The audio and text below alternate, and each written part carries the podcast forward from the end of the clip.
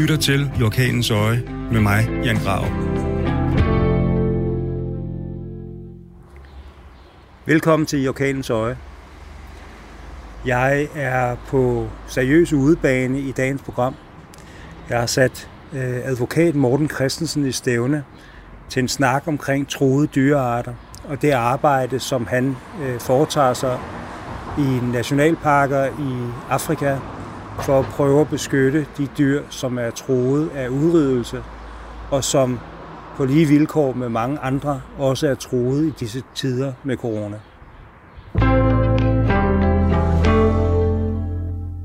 Morten, øh, tak fordi, at du har taget dig tid til at snakke med mig.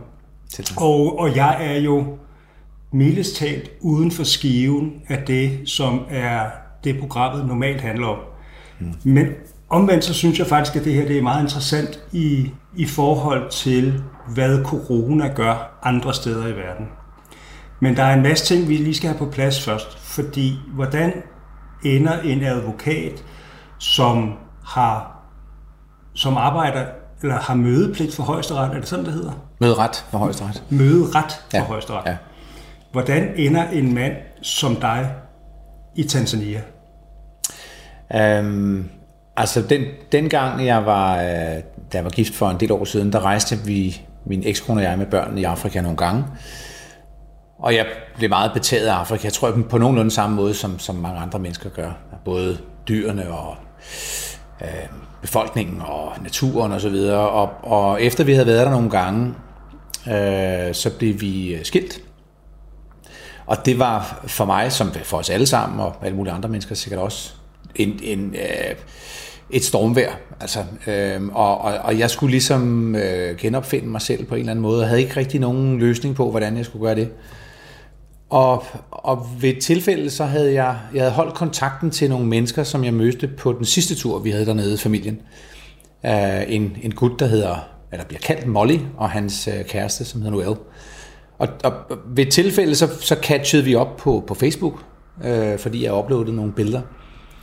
Og så siger de så, at, at øh, jamen, de havde opsagt deres managerstilling og ville forfølge en drøm om at åbne en, en sådan meget vild bushcamp, øhm, som skulle i meget vidt omfang være et spørgsmål om, om øh, conservation, øh, wildlife protection og anti-poaching, øh, ved egentlig bare at være til stede i nogle meget afsidesliggende områder, hvor folk normalt ikke kommer. Nå, og, og du ved, det, det, jeg er ikke sikker på at forstå alle ordene dengang, med, hvad, hvad, hvad de mente med det, men jeg synes, det lød drøn spændende, og pludselig, pludselig øh, så jeg et projekt, jeg kunne kaste mig over, fordi jeg havde den der store øh, begejstring, umiddelbare begejstring for Afrika, og de afrikanere, jeg mødte, og, og så skrev jeg tilbage til dem, at altså jeg kunne ikke, jeg kunne ikke byde ind med det store sådan rent fagligt, øh, men, men jeg skrev, prøv at høre guys, hvis, hvis I har brug for en investor, så må I sige til. Det var det, jeg lige kunne komme, komme på, at jeg, kunne- jeg kunne byde ind med. Øh, og de skrev tilbage, om det var sødt af mig, og det var der mange, der havde tilbudt osv., så men de ville gerne prøve selv. Og så gik der en måneds tid eller sådan noget, og så skrev de tilbage, øh, de kunne egentlig godt bruge en investor. Og så, øh, og så skrev jeg tilbage til dem, jamen, hvad de havde brug for, og de fortalte, hvad de skulle bruge. Og så overførte jeg nogle penge, sådan et relativt, relativt pænt beløb, egentlig til nogle mennesker, jeg kun havde mødt en gang, til Tanzania. Og de skrev begejstret tilbage, at de havde modtaget pengene, og, og så aftalte vi, at jeg skulle komme derned og, og tale om projektet, så vi kunne komme i gang. Så så fløj jeg alene. Øh, den tur, jeg ellers havde fløjet, samme flytur, som jeg havde fløjet med, med min familie dengang, så sad jeg pludselig alene i flyveren. Og, øh, og skulle flyve derned. Og det var både spændende og meget sært, og markerede sådan en, en, en, en ny start Øh, på, på tilværelsen, eller i hvert fald en ny begyndelse. Og, og, øhm, og jeg kom så ned til, øh, til Dar es Salaam, som jo er et, en, en oplevelse af en by meget, meget anderledes, og øh, kom så videre ud til en by, der hedder Iringa, hvor de øh, boede, og hvor de også bor, når de ikke er inde i Nationalparken. Og, øh, og der mødtes vi, og, og alene det at være i den der by Iringa øh, var jo enormt anderledes, og enormt spændende, og sindssygt levende. Øh, var sådan nogle markeder, som jeg var enormt betaget af. Vi talte om, hvad vi skulle, og Molly sagde, vi skal, vi skal ind, du og jeg, i 14 dage i min bil i at køre nationalparken tyndt. Jeg skal lige sige, at det er ikke sådan, at der er veje i den der nationalpark. Det, du ved, der, er, der er nogle hjulspor, som så stopper på et tidspunkt, og så kan man ellers begynde at gå. Så han og jeg, vi tog ind uden rifler, fordi øh, det, det, det må man ikke have, medmindre man har en, en camp, og det havde vi jo ikke på det tidspunkt. Så vi kørte ind, bare han og jeg, med to enmandstelte og to madrasser, hvor min selvfølgelig punkterede efter en dag. Øh, og en masse varme dåsebajer og noget, noget diesel og noget vand og hvad vi nu havde. Og så er det bare afsted. Øh, og være sammen med, med Molly der, som, som, øh, som er, han er hvid kenianer, øh, biolog, rangeruddannet, sindssyg erfaren i bushen og elsker at være i bushen. Og har en enorm respekt for alt, hvad der har med bushen at gøre.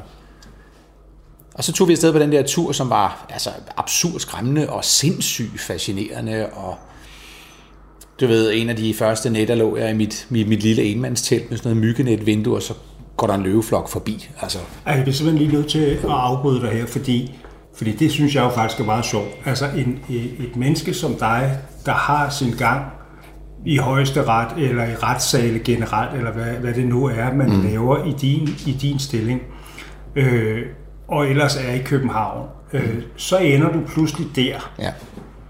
Øh, det, må have, det må i sig selv have været øh, noget helt vanvittigt. Altså, det, kontrasten må have været ja. helt ekstrem. Jamen, det, det, det var den også. Altså, kontrasten var ekstrem. Jeg vil ikke sige, jeg vil ikke sige, jeg er ikke, jeg er ikke sådan en, en, der søger ekstremer. Jeg, du ved, jeg, jeg er ikke bjergbestiger, og jeg springer ikke faldskærm og sådan noget, men, men har igennem tiden, som, som andre måske også har, søgt nogle lidt anderledes oplevelser. Øh, og, og, og, og det her var en fantastisk kombination af noget meget, meget fremmed, øh, og noget enormt lærerigt, og noget sindssygt skræmmende på, på, på, på sådan en, øh, en rar måde, om, om, om man så må sige. Så, så, så, så det var meget anderledes, end at være hjemme. Øh. Og, det her, det bliver jo så, tænker jeg, det må jo så i virkeligheden være startpunktet på det, som jo går hen og bliver en passion. Ja. Altså at snakke wildlife protection. Ja. Ja, fordi det, det, der skete ret hurtigt på den der tur, var, det gik jo op for mig, altså øh, min, min, min, min første oplevelse af elefanter, for eksempel, da jeg var nede med, med, med familien, var at tænke, hold da kæft, de knækker godt nok mange træer. Sikke en masse ballade, de laver, de der elefanter. Men, men når man så kommer der ned og, og, og får oplevet det, som jeg oplevede det med Molly, finder man jo ud af, hvor helt afsindig vigtig elefanter er, som er en key species, hvor, hvor, hvorfor det er vigtigt, at de knækker de træer, hvorfor det er vigtigt, at de bevæger sig over de store afstande, hvorfor det er vigtigt, at de rydder op, og så videre, og så videre, og så videre. Øhm, så pludselig fik jeg et helt nyt blik for andet end bare at sidde og kigge på en løve, der gnasker en zebra. At man fandt ud af, hvordan tingene hænger helt vildt sammen. Mollys fascination af, af biller, hans fascination af, af termitter, hans beskrivelse af, hvordan termitboer fungerer, og hvordan man kan, altså man får virkelig en fornemmelse af, hvordan det hele hænger sammen, og hvordan det hele er afhængigt af hinanden, stort og småt. Men kan du ikke prøve at, øh, at tage lytterne igennem forskellen, fordi der vil jo være mange, som vil kunne genkende til Serengeti, mm. som jo måske er det mest populære af den mest populære af de her nationalparker, ja. øh, hvor der er masser af biler, der kører rundt, og man kan komme ud og se dyrene, ja. men hvor de jo også har vendt sig til det. Men Ruaha er et helt, helt andet område, ikke sandt? Jo, fuld, fuldstændig. Altså, det, er jo, det er jo et område, som... Altså for det første, er, det er på størrelse med Schweiz, skal jeg lige sige. Så, så det er stort. Og, og det vil sige, at selvom, selvom vi, vi er i nogle områder, hvor ingen har været før, så krasser vi jo ovenikøbet kun i overfladen af, hvad der foregår i den nationalpark. Men, men fordi den nationalpark er så ubesøgt, øh, man, man, altså turismen, safari-turismen i Tanzania, der siger man omkring 90-95 procent, de tager nordpå, altså op omkring Serengeti, og så tager de sidste 5-10 procent sydpå, øh, hvor de færreste af dem tager til Ruaha. Så det er meget, meget få mennesker, der kommer derind, og det vil sige, at dyrene er ikke vant til at se mennesker. Og det vil sige, så får du, du får en, en, en, en ægte reaktion for dyrene. Øhm, og du får det ægte samspil imellem stort og småt, dyr og planter, og, så, og, og, og tørke og, og regn osv. Så, videre. øhm, så, så at være derude i noget, der er så ægte og så uberørt, øhm, er, er enormt specielt. Øhm, og meget, altså meget ære, det, altså man får en stor ærefrygt øh, og en meget stor fornemmelse af, hvad naturen er, hvad naturen kan i den rigtige version. Så, så dernede foregår det på den måde, at man ganske vist kører fra, når man lander med en lille propelflyver, så kører man af en meget bumpet vej til campen, og det tager 6 timer at komme frem til campen, som bare er telte og en bålplads, basically. Det er det, man kalder for en flycamp. Det er en flycamp, ja. Øhm, og, så, og så går man ud. Man går rundt, for du kan ikke køre rundt. Øh, så, så man går simpelthen rundt og, og, og, og oplever tingene. Og, og den optimale måde at opleve dyrene på, det er at snige sig ind på dem, kigge på dem og gå igen, uden at de opdagede, at vi var der. For så blander man sig ikke. Fordi hver gang et dyr ser et menneske, så bevæger den sig lidt væk fra, hvad den var. Den oprindelige version, den var af, fordi det ikke, der har ikke været mennesker der i mange, mange, mange, mange år. Så det er de ikke vant til. Øhm, og, og noget af det, der jo egentlig også er, er, er pudsigt, er, at det gik jo også op for mig i forhold til de andre steder, havde været, at, at jo vildere dyr er, jo sikrere er det at være omkring dem. Fordi så optræder de naturligt. Og så kan du forudse, hvad de gør. Hvorimod dyr, der er vant til mennesker, de er farlige. Habituerede dyr er farlige. Vilde, oprigtige vilde dyr er ikke farlige, hvis du ved, hvordan du skal omgå dem. Og det lærer man selvfølgelig undervejs, at man bevæger sig rundt sammen med en ranger, som, som, som ved, hvordan man tager sig af de her ting. Men en af de ting, som, som jeg meget, meget, meget hurtigt forelskede mig i dernede, det var elefanter. Altså ganske enkelt. Det, det, det er jo et, et, øh, Altså det er jo et, et meget fascinerende dyr, det er kæmpe stort, og, og det er jo så tydeligt, at, at det er et utrolig intelligent og socialt og kommunikerende dyr. Det er meget tydeligt, når man er så heldig, at man, som jeg har prøvet ved flere lejligheder, at komme tæt på dem og sidde og opleve en flok. Sidder og, og, og, og de ved ikke, man er der. Øh, de er ikke så meget på vagt, fordi der er ikke så meget at være på vagt overfor. Øh, slet ikke, når de er i en flok. Så der kan man sidde og betragte dem, og man kan se, hvordan de agerer og kommunikerer og bevæger sig, og, og trods alt også holder lidt øje, og det, det er bare en, en, en kæmpe oplevelse, som man kan få til fod, så som man kan få i de der meget vilde områder. Og, øhm, og noget af det, som Molle og jeg på den første tur der sad og snakkede om ved bålet om aftenen, altså jeg kan huske, han fortalte mig, at i 1930 var der, jeg mener, der var omkring øh, 10 millioner elefanter i Afrika øh, og der er 450.000 i dag. Så jeg sad og tænkte på, hvordan Afrika havde set ud dengang. Og sad og tænkte, kors, altså hvis mine børn, eller børnebørn, eller alle mulige andres børnebørn, skal have en mulighed for at opleve, hvad jeg oplever her, som også handler om at forstå, hvordan tingene hænger sammen, så skal vi sgu passe på det, gik det op for mig. Og så gik det op for mig, at jeg ved at engagere mig så meget i den her camp, kunne hjælpe med til at at få en opmærksomhed omkring antikrybskytteri ved bare at være til stede, og samtidig med det også, fordi Molly uddanner øh, de lokale som ranger, kunne skaffe arbejde til folk, og i det hele taget bare få en større opmærksomhed omkring øh, wildlife og conservation dernede.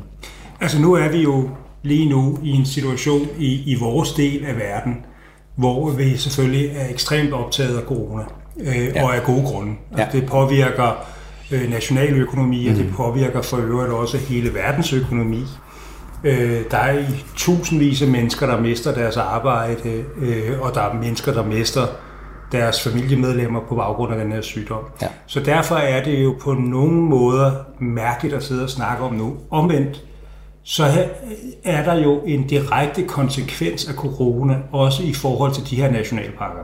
Ja øh, som jo handler både om at beskytte dyrene, men også i forhold til de her ranger, mm. som jo bliver uddannet. Mm. Men måske vigtigst af alt, krybskytteri. Ja, i høj grad. Hvad, hvad er problemet? Altså, øh, hvis, hvis du ligesom skal tage os ned igennem bogen, fordi der, mm. der findes jo krybskytteri, som er lokalt, ja. og så findes der krybskytteri, som er orkestreret ja. internationalt. Ja. Altså, først og fremmest skal man forstå, øh, at, at eller skulle jeg lære at forstå, øh, at, at præcis som du siger, krybskytteri, det er mange ting. Krybskytteri bliver jo, altså det, det bliver jo betegnet som krybskytteri, hvis, hvis, øh, hvis en, en lokal går ind med en fiskestang i nationalpark og fisker. Det er krybskytteri. Det er faktisk også krybskytteri, hvis du, hvis du plukker en blomst. Så, så kan man jo blive ved. Øhm, og, men den, det lokale krybskytteri handler, øh, begrænser sig til for eksempel honey poaching, det vil sige, at man går ind og, og, og ryger nogle bier ud og tager deres honning, og så går man ud igen. Og det kan jo lyde tilforladeligt. Pro- problemet ved honey poaching i en nationalpark er, at man efter, ofte bliver efterlader honeypoacherne sig øhm, de bål, som de har brugt, og så futter de store dele af nationalparken af. Det har jeg set. Jeg har været med til at slukke brænde dernede, der er sat i gang af honeypoachers, hvor vi har hoppet rundt i, i, i meterhøje flammer, som springer altså lynhurtigt i det der tørre græs. Så, så sådan en, en uskyldig gang honning, honningstjæleri kan altså udvikle sig til en katastrofe meget, meget, meget hurtigt. Øhm, bushmeat er, er også meget populært, at, at lokale tager ind og jager en impala for eksempel, og, og det, det kan også virke tilforladeligt. Og, og ja, ja, der er mange impalaer, så man kan godt undvære en impala. Øhm, et af problem, der er mange problemer ved det, men et af problemerne ved det er, at, at, at, at, at de jægere, der går, eller poacher, der går ind for at jage impalaer, de har meget ofte deres egne hunde med fra byen. Og hvis du efterlader 5, 6, 7 hunde fra en, fra en tanzaniansk landsby øh, inden nationalpark i 14 dage, så kan de altså nå at, at sprede en frygtelig masse smitte, smitte som, som ikke hører til i nationalparken. Øh, så der er sådan en masse, der er en masse afledede effekter af noget, vi jo egentlig godt forstår. Jeg kan godt forstå, jeg kan godt forstå, at man i en lokal landsby har brug for noget bushmeat eller noget honning. Det kan jeg godt forstå. Jeg kan godt forstå det. Men, men impactet, eller altså påvirkningen, er bare så enorm, og kan være så enorm, på for eksempel de her brænde, der opstår, eller de sygdomme, der spreder sig. Og derudover, så, så er der øh, så er det et altså, velkendt og afdækket faktum, at, at, at de rigtig store orkestrerede krybskytter, som går efter elfenben, øh, eller går efter næsehorn, der hvor der er næsehorn,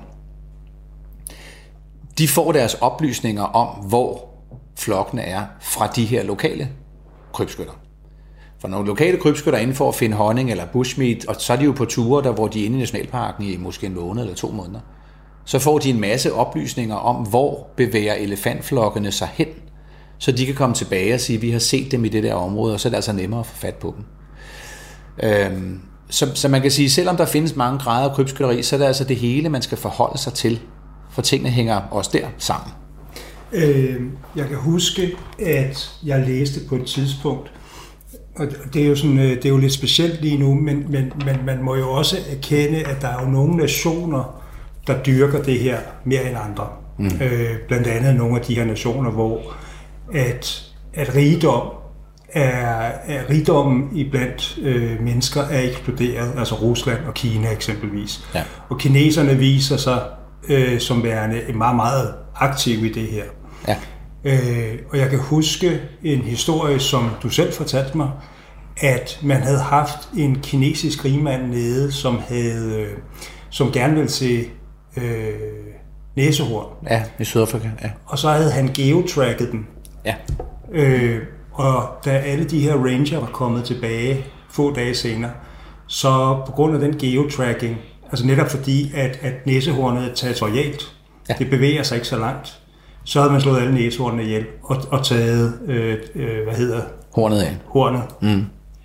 Det, og det er rigtigt, at man skal være opmærksom på, at, at, at der er nogle af de her, eller ikke nogen, der er mange af de her krybskytter, som, som, som altså de er udstyret med, med, med, med teknologi, den nyeste teknologi, fineste droner, de har helikopter, der bliver skudt fra helikopter, de flyver ind, de skærer hornene af, de flyver ud igen. Der er så mange penge i krybskytteri, øh, at, at der er råd til rigtig, rigtig meget rent teknologisk, og, og, og øh, nationalparkerne er, er jo altså økonomisk set i stenalderen øh, i forhold til, hvor, hvor krybskytterne er. Øhm, og, og det jeg bare har oplevet i forbindelse med mit engagement i, i Kichaka, som campen hedder, nede i Ruaha, det er, at, altså, at være til stede er det allerbedste våben imod krybskytteri. Det er ikke et spørgsmål om, at man skal rende rundt og, og, og, og lege røversoldater og, og, og skyde folk. Det, det er ikke det, det handler om. Det handler simpelthen bare om at være der. Og der kommer vi så til, hvad, hvad det er, coronaen dernede gør. Øh, fordi jeg er helt enig i, at, at coronaen har voldsomme øh, konsekvenser for, for mange mennesker herhjemme, og mange virksomheder herhjemme og i udlandet. Øh, og det har også konsekvenser i Afrika. Helt konkret i forhold til det, vi taler om her, så sker der jo det, at, at coronaen medfører jo, at, at ingen rejser. Så ingen rejser heller til Afrika, og ingen rejser heller til Nationalparken, og nationalparkerne. Og uden gæster i nationalparkerne, så bliver der ikke betalt parkfees, og så bliver alle rangerne sendt hjem. Og det er sket, så vidt jeg ved, i alle nationalparker i Afrika, i hvert fald rigtig mange af dem. Og, og det betyder, at nationalparkerne står tilbage uden ranger. De står også uden, tilbage uden camps. Camps som min og alle andre camps, som jo også skaber tilstedeværelse. Og uden gæster, som jo også skaber tilstedeværelse. Og det betyder, at, at øh, hvis nu vi tager Ruaha her, at vi har et, en nationalpark på størrelse med Schweiz, hvor der pt. ikke er en eneste, der patruljerer. Der er ikke en eneste gæst til stede. Der er ikke nogen camps åbne overhovedet. Så det er desværre øh, åben land for krybskytter at vade lige ind og gå i gang med, hvis nu vi taler om Ruaha, og gå i gang med Ruahas 35.000 elefanter, som der er der. Øh, der er ikke nogen til at stoppe dem. Og der er ikke nogen til at høre skuddene. Og der er ikke nogen til at se, de efter, hvad de efterlader sig efter, at de har slagtet en elefant eller 10. Øhm, og, øhm, og, og det i forhold til Waha bekymrer mig. Helt konkret i forhold til, til, hvad der sker med dyrene, men i lige så høj grad, hvad sker der med Tanzania bagefter? Hvad sker der med alle de arbejdspladser, som lige pludselig forsvinder, fordi der ikke er nogen nationalparker tilbage, som er værd at besøge? Du skal tænke på, jeg, jeg tror ikke på, at folk kommer på safari før en gang næste år, fordi Afrika, selvom grænserne måske bliver lukket op, så er Afrika nok ikke det første sted, man tænker på at tage til. Og så er der jo sæsonen og så videre, så, så må ikke sæsonen først, eller vi, jeg tror først folk kommer i gang i sæsonen næste år. Øhm, og så kan du altså komme tilbage til nogle nationalparker, som er blevet fuldstændig overløbet af krybskytter, og så er der ikke noget tilbage at kigge på. Og hvis der ikke er noget at kigge på, så er der ikke nogen gæster, hvis der er ikke nogen gæster, så er der ikke noget arbejde. Og lige præcis i området omkring Ruaha og den by, jeg talte om før, at Inka, de få mennesker, som har været heldige nok at få et arbejde, for det er ganske få, de arbejder stort set alle sammen inden for turismeindustrien. Og de er, de er færdige, og der er ikke nogen til at samle dem op. Der er, jo, der er jo en interessant problematik i det her, eller i hvert fald et, et spørgsmål, som sådan rejser sig i mit hoved. Ikke? Det er jo paradokset imellem turisme og, og, og, og øh, wildlife. Mm. Altså forskellen imellem det der med, at man siger, at man, man vil i virkeligheden gerne beholde et wildlife øh, i nationalparkerne. De, ligesom, nationalparkerne er jo, er jo sat i verden for at beskytte ja. øh, det vilde. Øh, og så er der den her turisme. Mm.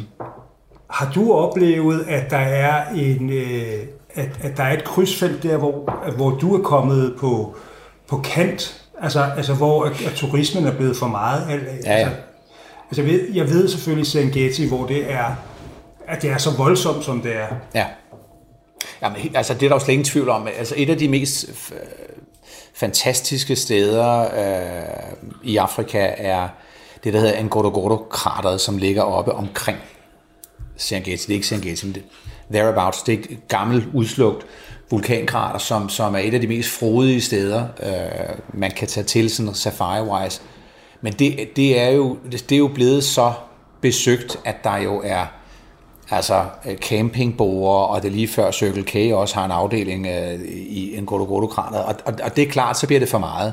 Det bliver også for meget, når man ved, at, at, at der er anlagt, at det, jeg synes, det bliver for meget, når der er anlagt græstennisbaner på Serengeti, så du i camp kan stå og spille Wimbledon-tennis, øh, og, og så kan du tage elevatoren en etage ned til dit telt. Altså, så er jeg stået af, ikke? Øh, men Øh, så selvfølgelig er der nogle steder, det er for meget. Øh, men jeg synes, at, at, at øh, jeg oplever særligt i, i, i Ruaha, og i øvrigt også i rigtig mange andre veldrevne nationalparker rundt omkring i Afrika, at, at balancen er, er god og det er i hvert fald givet, at uden turismen, så var de nationalparker ikke blevet bevaret. der er heldigvis mere og mere land, der bliver inddæmmet til nationalparker over årene. Men kan, du, kan du ikke prøve at fortælle mig en gang, altså hvis et område, som nu er udlagt som nationalpark, hvis ikke det var blevet det, mm. hvad havde det så været? Altså lige præcis, øh, lige, lige præcis omkring Ruaha ved jeg, at at øh, nogle af de største problemer, der har været i Ruaha, det er øh, tilførelsen af vand, fordi man, man har afledt vandet til nogle store rismarker. Så det vil være et bud, at, at der vil komme rismarker, øh, fordi det, det har man blandt andet lavet. og øh, nu, nu skal jeg ikke sidde og kloge mig på, på landbruget, På en eller anden måde, så tror jeg sgu ikke, ris hører til i Afrika. Jeg tror ikke, der er vand nok året rundt til det. For det har i hvert fald kostet rigtig meget på vandtilførelsen i Ruaha, at nogen har anlagt meget store rismarker uden for nationalparken. Så det kunne jeg forestille mig, Øh, at man kunne bruge det til. Øh, men, men, men det vi altså det, det vi heldigvis oplever er, at ud over nationalparkerne, så rundt lige præcis omkring Ruaha, tæt på Ruaha, tæt på noget, der hedder Lunda-området i Ruaha, der er der blevet udlagt nogle store områder til, til communities, local communities, som, som styres af lokalbefolkningen, som altså jo har fået både en gave og et å. Fordi det er jo en gave, fordi potentielt kan det udnyttes vanvittigt godt til turisme. Men ået er, at der skal patruljeres. Øh, og, og den uddannelse har de ikke. Øh, og noget af det, som, som det her også har fået mig til at tænke meget over, har, jeg har fået sat i gang her for ganske nylig sammen med Kichaka, er et projekt, der hedder Keep, øh, som er som bliver kørt igennem øh, Kichaka, hvor i de her tider, hvor Ruaha er uden patruljering, der får vi orkestreret selv at, at sørge for noget altså patruljering eller tilstedeværelse i virkeligheden, bare være der og tage rundt i nationalparken, fordi det ved vi, det virker. Det holder krybskytterne væk. Og samtidig med det, som en del af KEEP-projektet, uddanner vi nogen fra det lokale community til, at de så kan lave den patruljering, der skal til i de områder, der er blevet udlagt til dem. Og det er altså områder, som er kolossale, kæmpestore områder. Så det er en stor opgave, øh, men det er en opgave, som, som, øh, som, som mange af de mennesker, som jeg har, har mødt, som bor lige omkring Nationalparken, altså ser frem til med, med stor begejstring. Og det vil sige, at I går simpelthen ind i en proces, hvor I udover at, at, at lære folk, hvad det vil sige at patruljere, så også betaler en eller anden form for lønning, så de ja. kan opretholde et liv. Ja, ja, ja præcis. Så, så det, er jo, det er jo en, det er den, den rigtige kombination, det, i mine øjne den rigtige kombination af at, at få bevaret nationalparkerne og, og livet i nationalparkerne, så der også er noget på den anden side af corona, og samtidig udnytte stillheden til at få uddannet en masse mennesker, så vi står endnu bedre rustet til at tage, tage os af det og være nærværende og til stede og patruljere på den anden side af corona. Så, så, øh, så stillheden i nationalparkerne må, må, vi, må vi jo så udnytte til at, at uddanne. Øh, så det er en del af KEEP-projektet også, som ja, vi lige har sat i gang, som, øh, som allerede nu har, har stor interesse. Det er meget spændende. Øh, hvis du skal kigge på to scenarier, et bedste scenarie, øh, ikke kun for Roha, men, men fordi måske en nationalpark over en bred kamp mm. i Afrika, og det modsatte. Hvad er så, hvad er så i, i din verden drømmescenariet for de her nationalparker? Altså hvad er det, hvor er det, at, at mennesker kan være med til at gøre den største forskel, og i virkeligheden bevare noget, som er som er meget smukt, mm. men som jo også er, er vigtigt i, i, i hele vores historie omkring et kontinent og, og dyrearter og beskyttelse. Jamen, så, er mit, så er mit drømmescenarie, at den slags turisme, som, som, øh, som er opstået i Ruaha og flere andre steder, samt jeg også ret stor på det, nemlig walking safari. Der er ikke noget galt i at sidde en bil, og man skal jo også sidde en bil indimellem, men det omfang, man, man, kan, man kan man kan højne walking safari, øh, så, så tror jeg, at det vil være godt for nationalparkerne, fordi det er, det er, det er en måde, hvor man på en helt anden måde forstår, hvad det er, man har med at gøre. Alle de mennesker, jeg har haft med at besøge min camp, og Ruaha, og øh, vi har jo været afsted i en meget, meget, meget, meget afsidesliggende del af Ruaha, der, ja, en, en, ja, der hedder en Pululu, som, ja, som det, det var en stor oplevelse. Ikke? Jeg, jeg synes stadigvæk, og det har vi også et mellemværende omkring. Er det dine fødder? Ja, mine fødder blandt andet, ja. og, og så hvorfor jeg skulle det sted hen. Ja, det var fordi, jeg troede, du kunne tage det. Ja, okay. men, men, men øh, den, den slags turisme er jo, øh, jeg vil sige, det, ønskescenariet for mig er, at nogle af alle de penge, den vestlige verdens befolkninger, de der ikke har mistet deres job, og jeg, jeg er med på, at mange har mistet deres job, men der er også mange, der ikke har mistet deres job.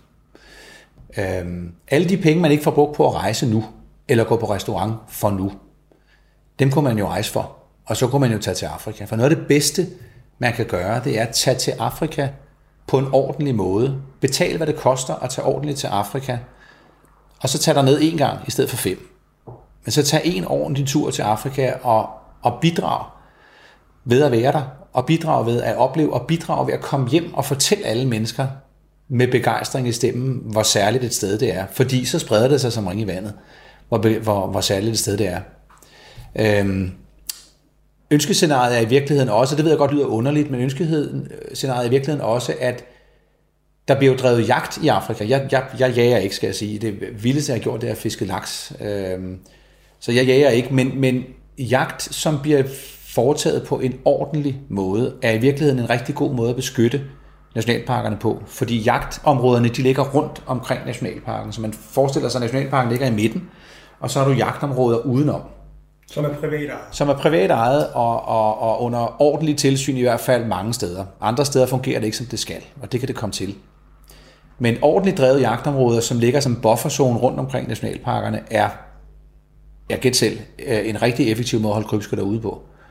Øh, man skal være frisk krybskytte, hvis man går igennem jagtområderne i hvert fald, for at komme ind til nationalparken. Øhm, så en, en god balance imellem... Er, er det simpelthen en strategi?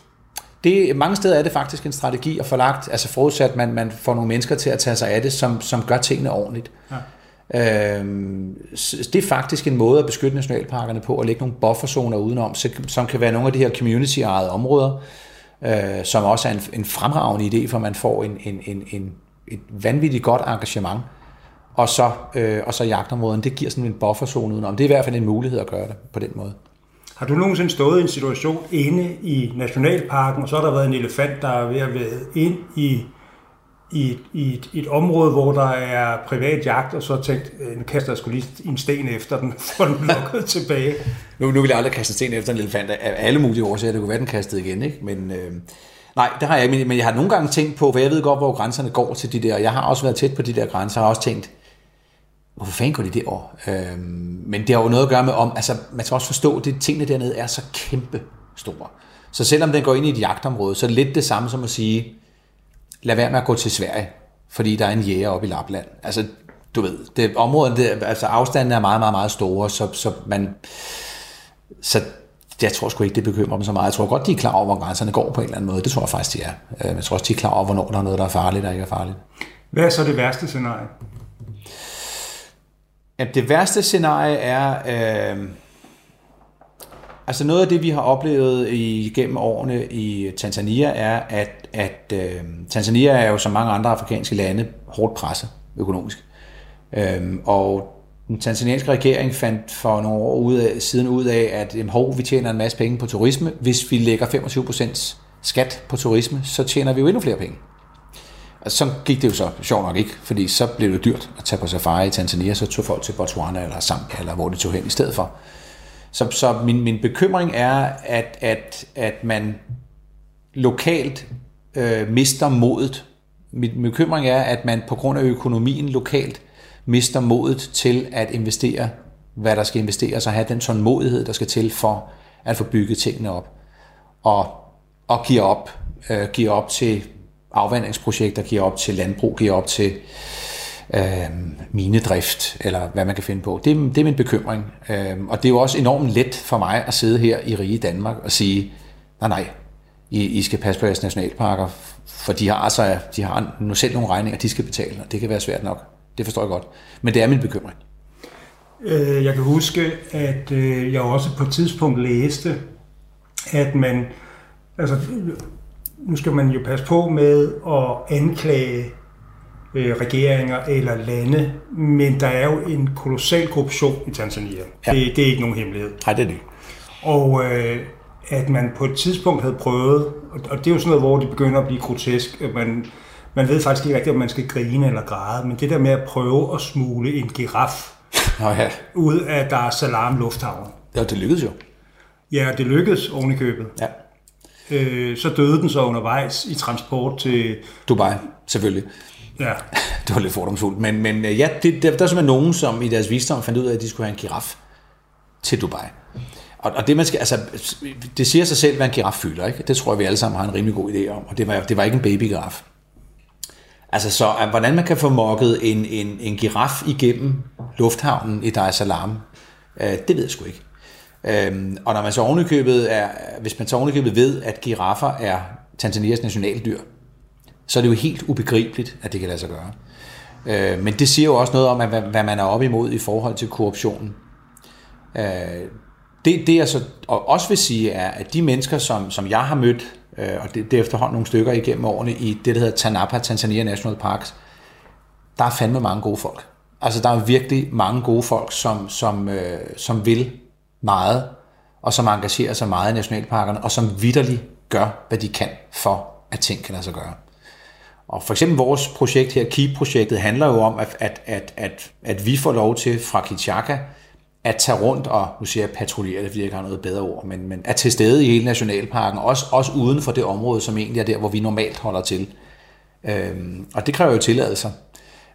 Men, men øh, de tilladelser er jeg sikker på, at vi får.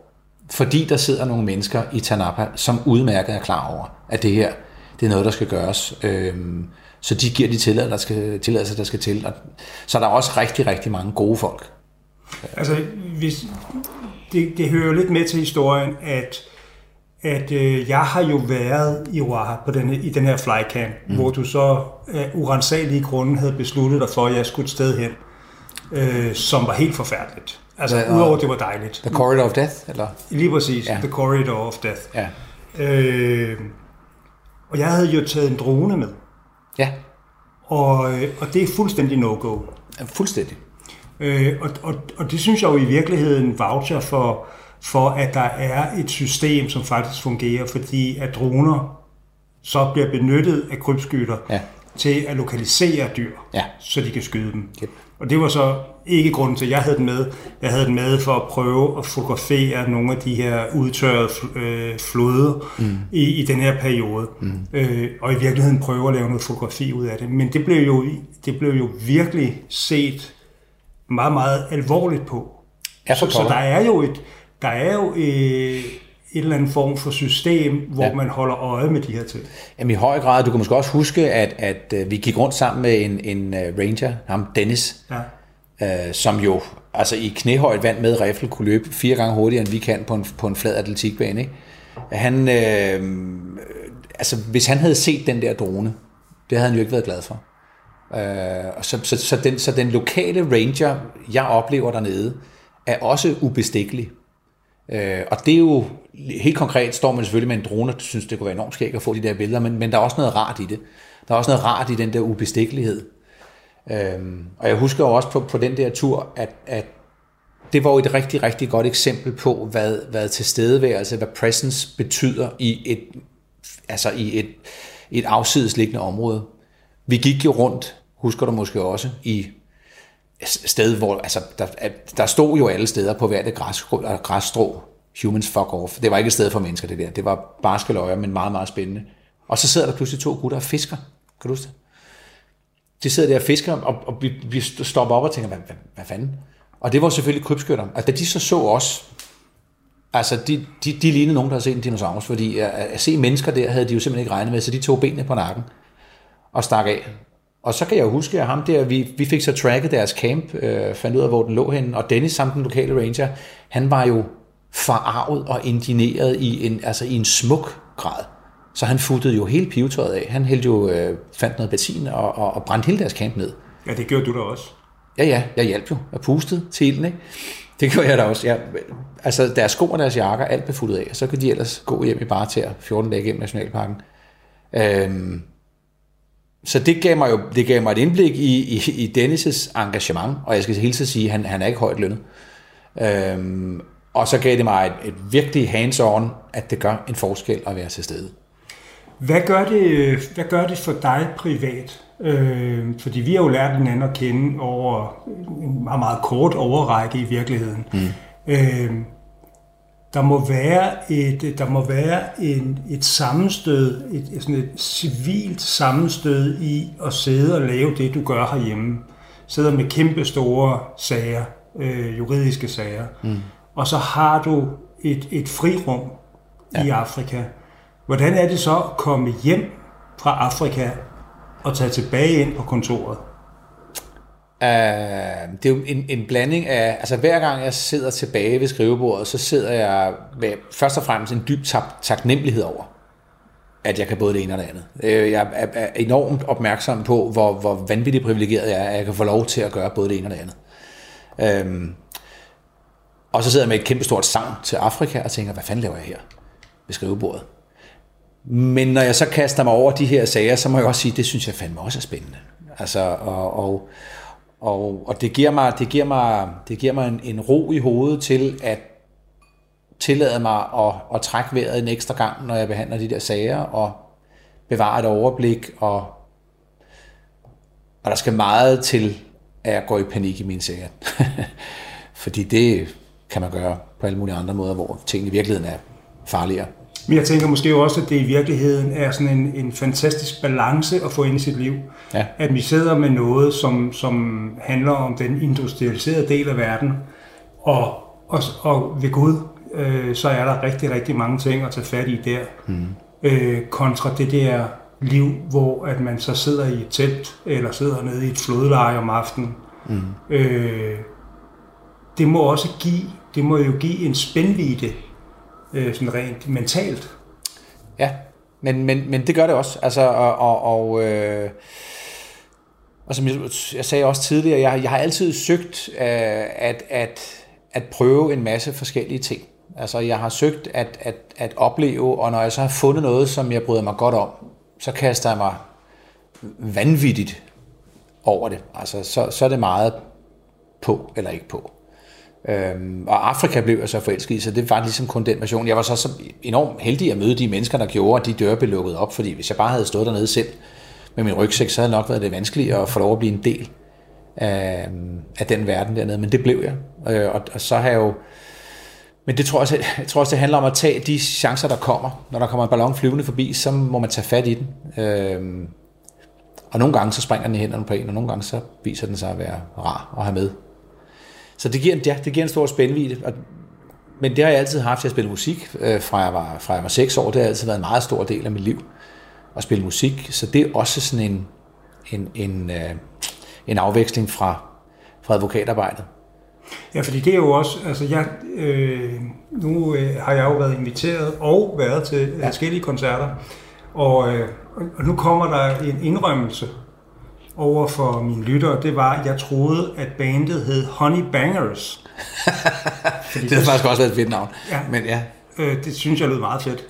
øh, øh, også ud fra personlige interesser. Ja, ja, sure. Øh, indtil jeg så fandt ud af, at det hed Honey Badgers. Ja. Kan du ikke lige prøve at forklare, hvad fanden er en Honey Badger? Jo, jamen, det er i virkeligheden meget simpelt. Der må, der må jeg simpelthen sige, at hvis ikke, man, hvis ikke man har oplevet en Honey Badger, så går man på YouTube, og så søger man honey, altså honey, så badger, det er en grævling, det betyder grævling på engelsk. Det er et, et øh, altså det er et, et, et grævlingedyr i Afrika på steroider, simpelthen, øh, og, og svampe, tror jeg. Øh, det er, den er på størrelse med en grævling og er frygtet af alt og alle i Afrika. Den, øh, der, det, altså jeg, jeg har, har oplevet øh, nogle, nogle, øh, nogle film, vi har haft fra campen, hvor vi havde gemt vores, øh, vores, øh, vores brød i en, i en ovn, og så kommer honeybadgeren, og så, prøver, så, lukker den, så går den hen til ovnen, og så lukker den ovnen op og tager brødet ud. Nå, så får vi sat sådan en lås på lågen, og så kommer den igen, kan man se nogle nætter efter, øh, og det kan den ikke finde ud af, så går der nogle flere nætter, så kommer den med sin ven. Og så står den ene ven og trykker på låsen, og den anden lukker ovnen op. Og du ved, sådan er der så mange historier med honeybadger. Der er honeybadger, som, som er oppe og slås med en kobra. Der er også kobraslanger i Afrika. Øh, hvor kobraslangen bider honeybadgeren masser af gange, og honeybadgeren bider nakken over på kobraslangen, bliver lidt svimmel over det der kobra, falder i søvn i en 7-8 minutter, vågner op af kobraslangen og skrider. Honeybadger, der jager tre løver væk, og så videre, og så videre, og så videre. Så det er bare et, et, et vanvittigt, vanvittigt engageret og et øh, kompromilløst dyr. Altså, det lyder som en psykopatdyr. Ja, det er, det er, det er totalt psykopatdyr. Da Molly så fortalte, at han havde været jaget op i et træ af en honeybadger, og sad derop med sin rifle, og, og solen var ved at gå ned, og du skal altså ikke være ude i bushen, når solen er gået ned. Så er du på spanden, der ændrer spillereglerne sig lidt. At der sagde han, der, der, han, så tog han sin rifle og, og, og skulle til at skyde den, fordi ellers kunne han ikke komme ned. Han turde simpelthen ikke gå ned til det der kræ. Og det tror jeg, at, han, at den opdagede, at han lavede riflen, så så stak den af. Og så fik han kravlet ned fra træet efter at sidde der to-tre timer og kom du ved, slukket tilbage til campen. Ikke? Så har vi jo en anden, vi to har en anden ting, som, som jeg tror, vi begge to fortryder Nå, i dag. Nu, nu bliver det spændende. Nu bliver det spændende. Ja. Og det er, at vi har det jo begge to med at bade i afrikanske søer og floder. Uh, ja. Og den har jeg jo mærket Ja. på egen krop, fordi jeg er jo sådan halvlammet i hele femøren. Ja, Og du har også ja, været den igennem. ja det må jeg sige. Vi, vi øh, tager afsted en gang om året med sådan et, et, et hold gutter, hvor du har været med. Og så et, et af årene, der, eller i starten, så fandt vi ud af, at, at det var en fin idé at bade i, i floden. Og du ved, havde, havde øje for, hvor var, hvor var flodhester, hvor var krokodiller osv., så, så, så så kunne vi godt hoppe i. Og, og der var heller ikke nogen flodhester og krokodiller øh, lige der. Og vi kom op, og så videre, så videre, så videre. Jeg kom hjem, og samme aften, tror jeg, som jeg kom hjem, eller aften efter, skulle jeg i biografen med mine børn og se EM92, en anden passion fodboldfilm øh, der. Og så sad jeg med børnene, og så begyndte simpelthen at ryste som et esbeløv. Altså helt sindssygt. Øhm, og og vi, vi fik på en eller anden måde mokket os hjem, og, og jeg havde altså, 41 eller sådan noget voldsomt i feber. Og, øh, og kom så på Rigshospitalets, øh, hvad hedder den der, truppe medicinsk afdeling. Ja, der har jeg også et godt ja. forhold. Ja, ikke også? Øh, og så kom jeg derind, og så, du ved, hun, jeg blev tjekket for, jeg havde heller ikke spist min malaria jeg havde lavet sådan en lille analyse af, at vi ikke kunne få malaria, fordi et eller andet, og det var selvfølgelig en fuldstændig pivskæv analyse. Men det var ikke malaria, jeg havde, og jeg blev tjekket for alt muligt, og hun, hun siger, ja, men hmm, det var underligt, altså det er jo, nu er det ikke sådan, at, for det er jo ikke sådan, at du har badet i en flod, for eksempel. Og så måtte jeg jo med, med, med, med bøjet hoved sige, jo, det havde jeg, og så fik hun jo fortalt mig, at jeg var jordens største idiot, fordi der er alt muligt i de der floder, og det er ikke, det er ikke krokodillerne og flodhesten, du skal være bange for, det det, du ikke kan se. Og den, den, den havde jeg sgu, øh, den havde jeg glæde af i øh, tre, fire år, altså med øh, sådan indimellem udslæt og feber, der kom og gik, og så videre, så videre, så videre. Men det, og jeg blev undersøgt i England og flere andre steder, de fandt aldrig ud af, hvad det var. Og også, at det kunne sætte sig både på dit knæ og i dine Ja, øjne. ja, Det kunne sætte sig alle mulige steder. Ja, mit, mit øje er stadigvæk lige, ser ikke så godt på højre øje. Så der ligger jo også en masse... Det er måske i virkeligheden også det, jeg selv oplever i forhold til Afrika. Det er, at der er en masse learning by doing. Det må man, det må man sige. Altså man kan godt læse øh, alle mulige bøger omkring, øh, hvordan man skal gebære sig, og hvordan man skal sige, hvad koster den der på markedet. Ja. Men der ligger også en masse, hvor man i virkeligheden skal respektere den vildskab, der er i Ja. naturen og i verden. Ja, præcis. Ja, ja, og så skal, så skal man jo også forstå, at, at når vi er vokset op i den her del af verden, hvor vi er, så, så er vi vant til nogle ting, og vores krop er vant til nogle ting. Og i Afrika, der er der altså bare nogle andre ting. Øh, mikrober og den slags, som vi ikke er parat til. Og så, så ja, jeg har, nej, jeg har ikke badet siden, med jeg sige. Jeg måske soppet en enkelt gang. Øh, tops, øh, det er det. Og, og, og så ja, man skal simpelthen have respekt for, at det er noget andet, og man skal play by the rules. Øh, og så får man enormt meget glæde af det. Er der ting, du ikke vil gøre, fordi den tur, du så lukkede mig med på, som var op i The Valley of Death. Ja. Og det synes jeg faktisk, at du skylder at fortælle mine lyttere, hvorfor det var, du prøvede at slå mig ihjel der. Ja, Øh, men, men er der ting, du ikke vil gøre øh, de her steder? Ja, jeg vil, jeg vil, jeg vil, øh, vi kommer tilbage til Court Corridor of Death lige om lidt. Øh, Jeg, jeg vil aldrig nogensinde gå rundt om natten. Aldrig nogensinde. Altså det, det er simpelthen for idiotisk. Og det har noget at gøre med, at den der, man skal også forstå, at, at grunden til, at det er sikkert, altså hvis man bruger hovedet, at, at, at gå rundt blandt rigtig vilde dyr øh, i Afrika, det er, at, at mennesket startede i Afrika øh, Homo erectus og senere Homo sapiens osv., så, videre, så fik vi så spredt og så fik ødelagt kloden derefter. Øhm, og det betyder, at vi, vi var jo, vi har i mange, mange, mange tusind år været the prime predator i Afrika. Og det ligger simpelthen i dyrenes DNA, også selvom de aldrig har set et menneske. Du kan se den måde, de reagerer på. Et menneske til fods øh, får, altså en giraf, som ikke er vant til at se mennesker, stopper op på 150 meters afstand og står og kigger derud og hvis du kommer inden for 130-20 meter, så stikker den af.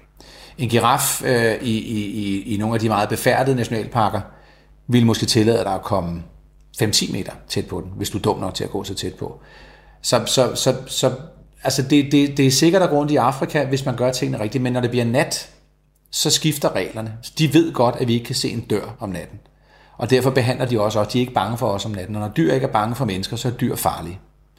Dyr, der er bange for mennesker, er ikke farlige dyr, der ikke er bange for mennesker, de er farlige. Så det vil jeg ikke gøre. Så vil jeg måske også lige øh, betænke mig en ekstra gang med at tage den der gåtur op i uh, The Court of, of, of, uh, of Death sammen med dig, fordi altså historien med den er, at, at langt de fleste floder i Afrika er jo sand rivers, når man er dernede, det vil sige, de er, de er udtørret, der er vand nedunder, men, men du går ind i sådan en sandbund. Øhm, men, men der er et, et, et, et, en passage på et par kilometer, og jeg er oppe i et område, der hedder Pululu, som er ekstremt afsidesliggende, hvor meget få, faktisk kun os, er dumme nok til at tage op. Jeg tror ikke, der har været nogen før os. Øhm, og der er sådan to kilometer, hvor, hvor bunden er af lavabund. Og det betyder, at, at vandet bliver i sådan nogle bassiner, kan du huske, ikke? Der var ligesom sådan nogle swimming pools rundt omkring. Og så går man i blandt de der swimming pools, og nede i de der swimming pools, der har de der lokale flodheste fundet ud af, at der kan de så ligge, indtil der kommer meget mere vand. Så man går sådan lidt imellem de der swimming pools, og når flodhestene så kommer, når du kommer tæt nok på dem, og hvis ikke de mener, der er vand nok i, så kommer de op.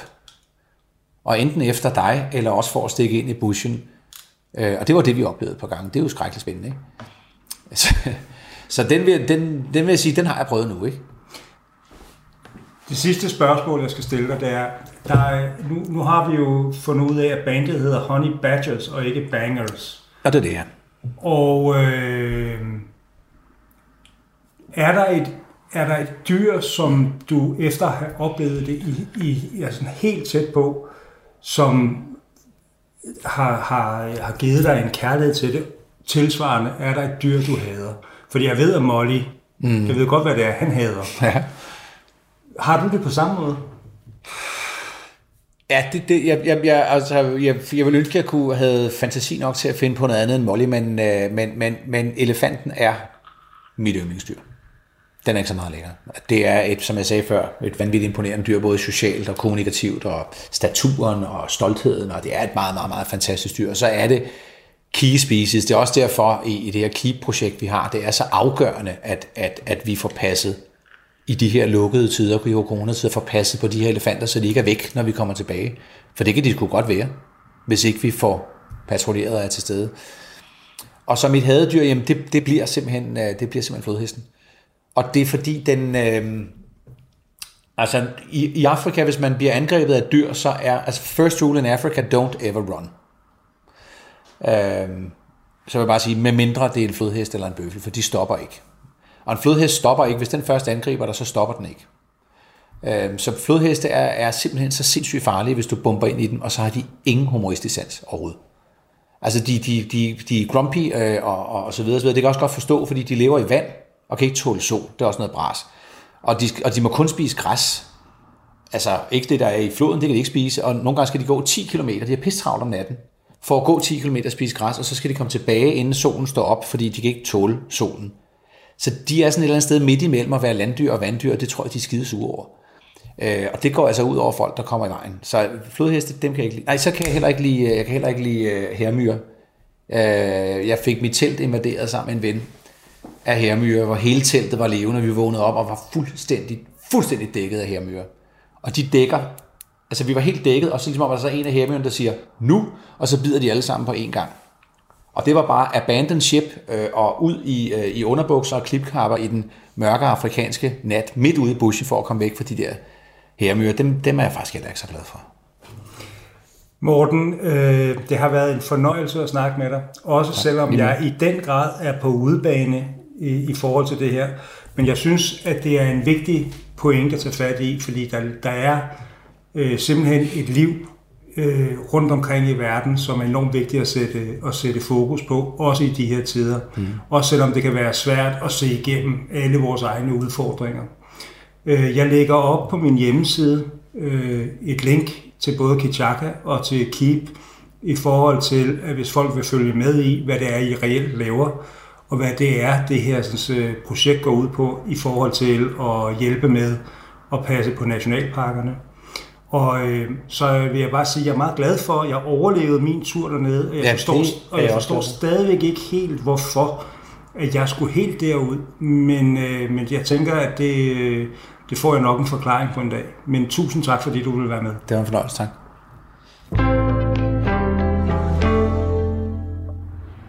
I dagens udgave af Orkanens Øje har I mødt advokat Morten Christensen, som har dedikeret en masse tid og penge til at prøve at hjælpe med at bevare troede dyrearter i Afrika.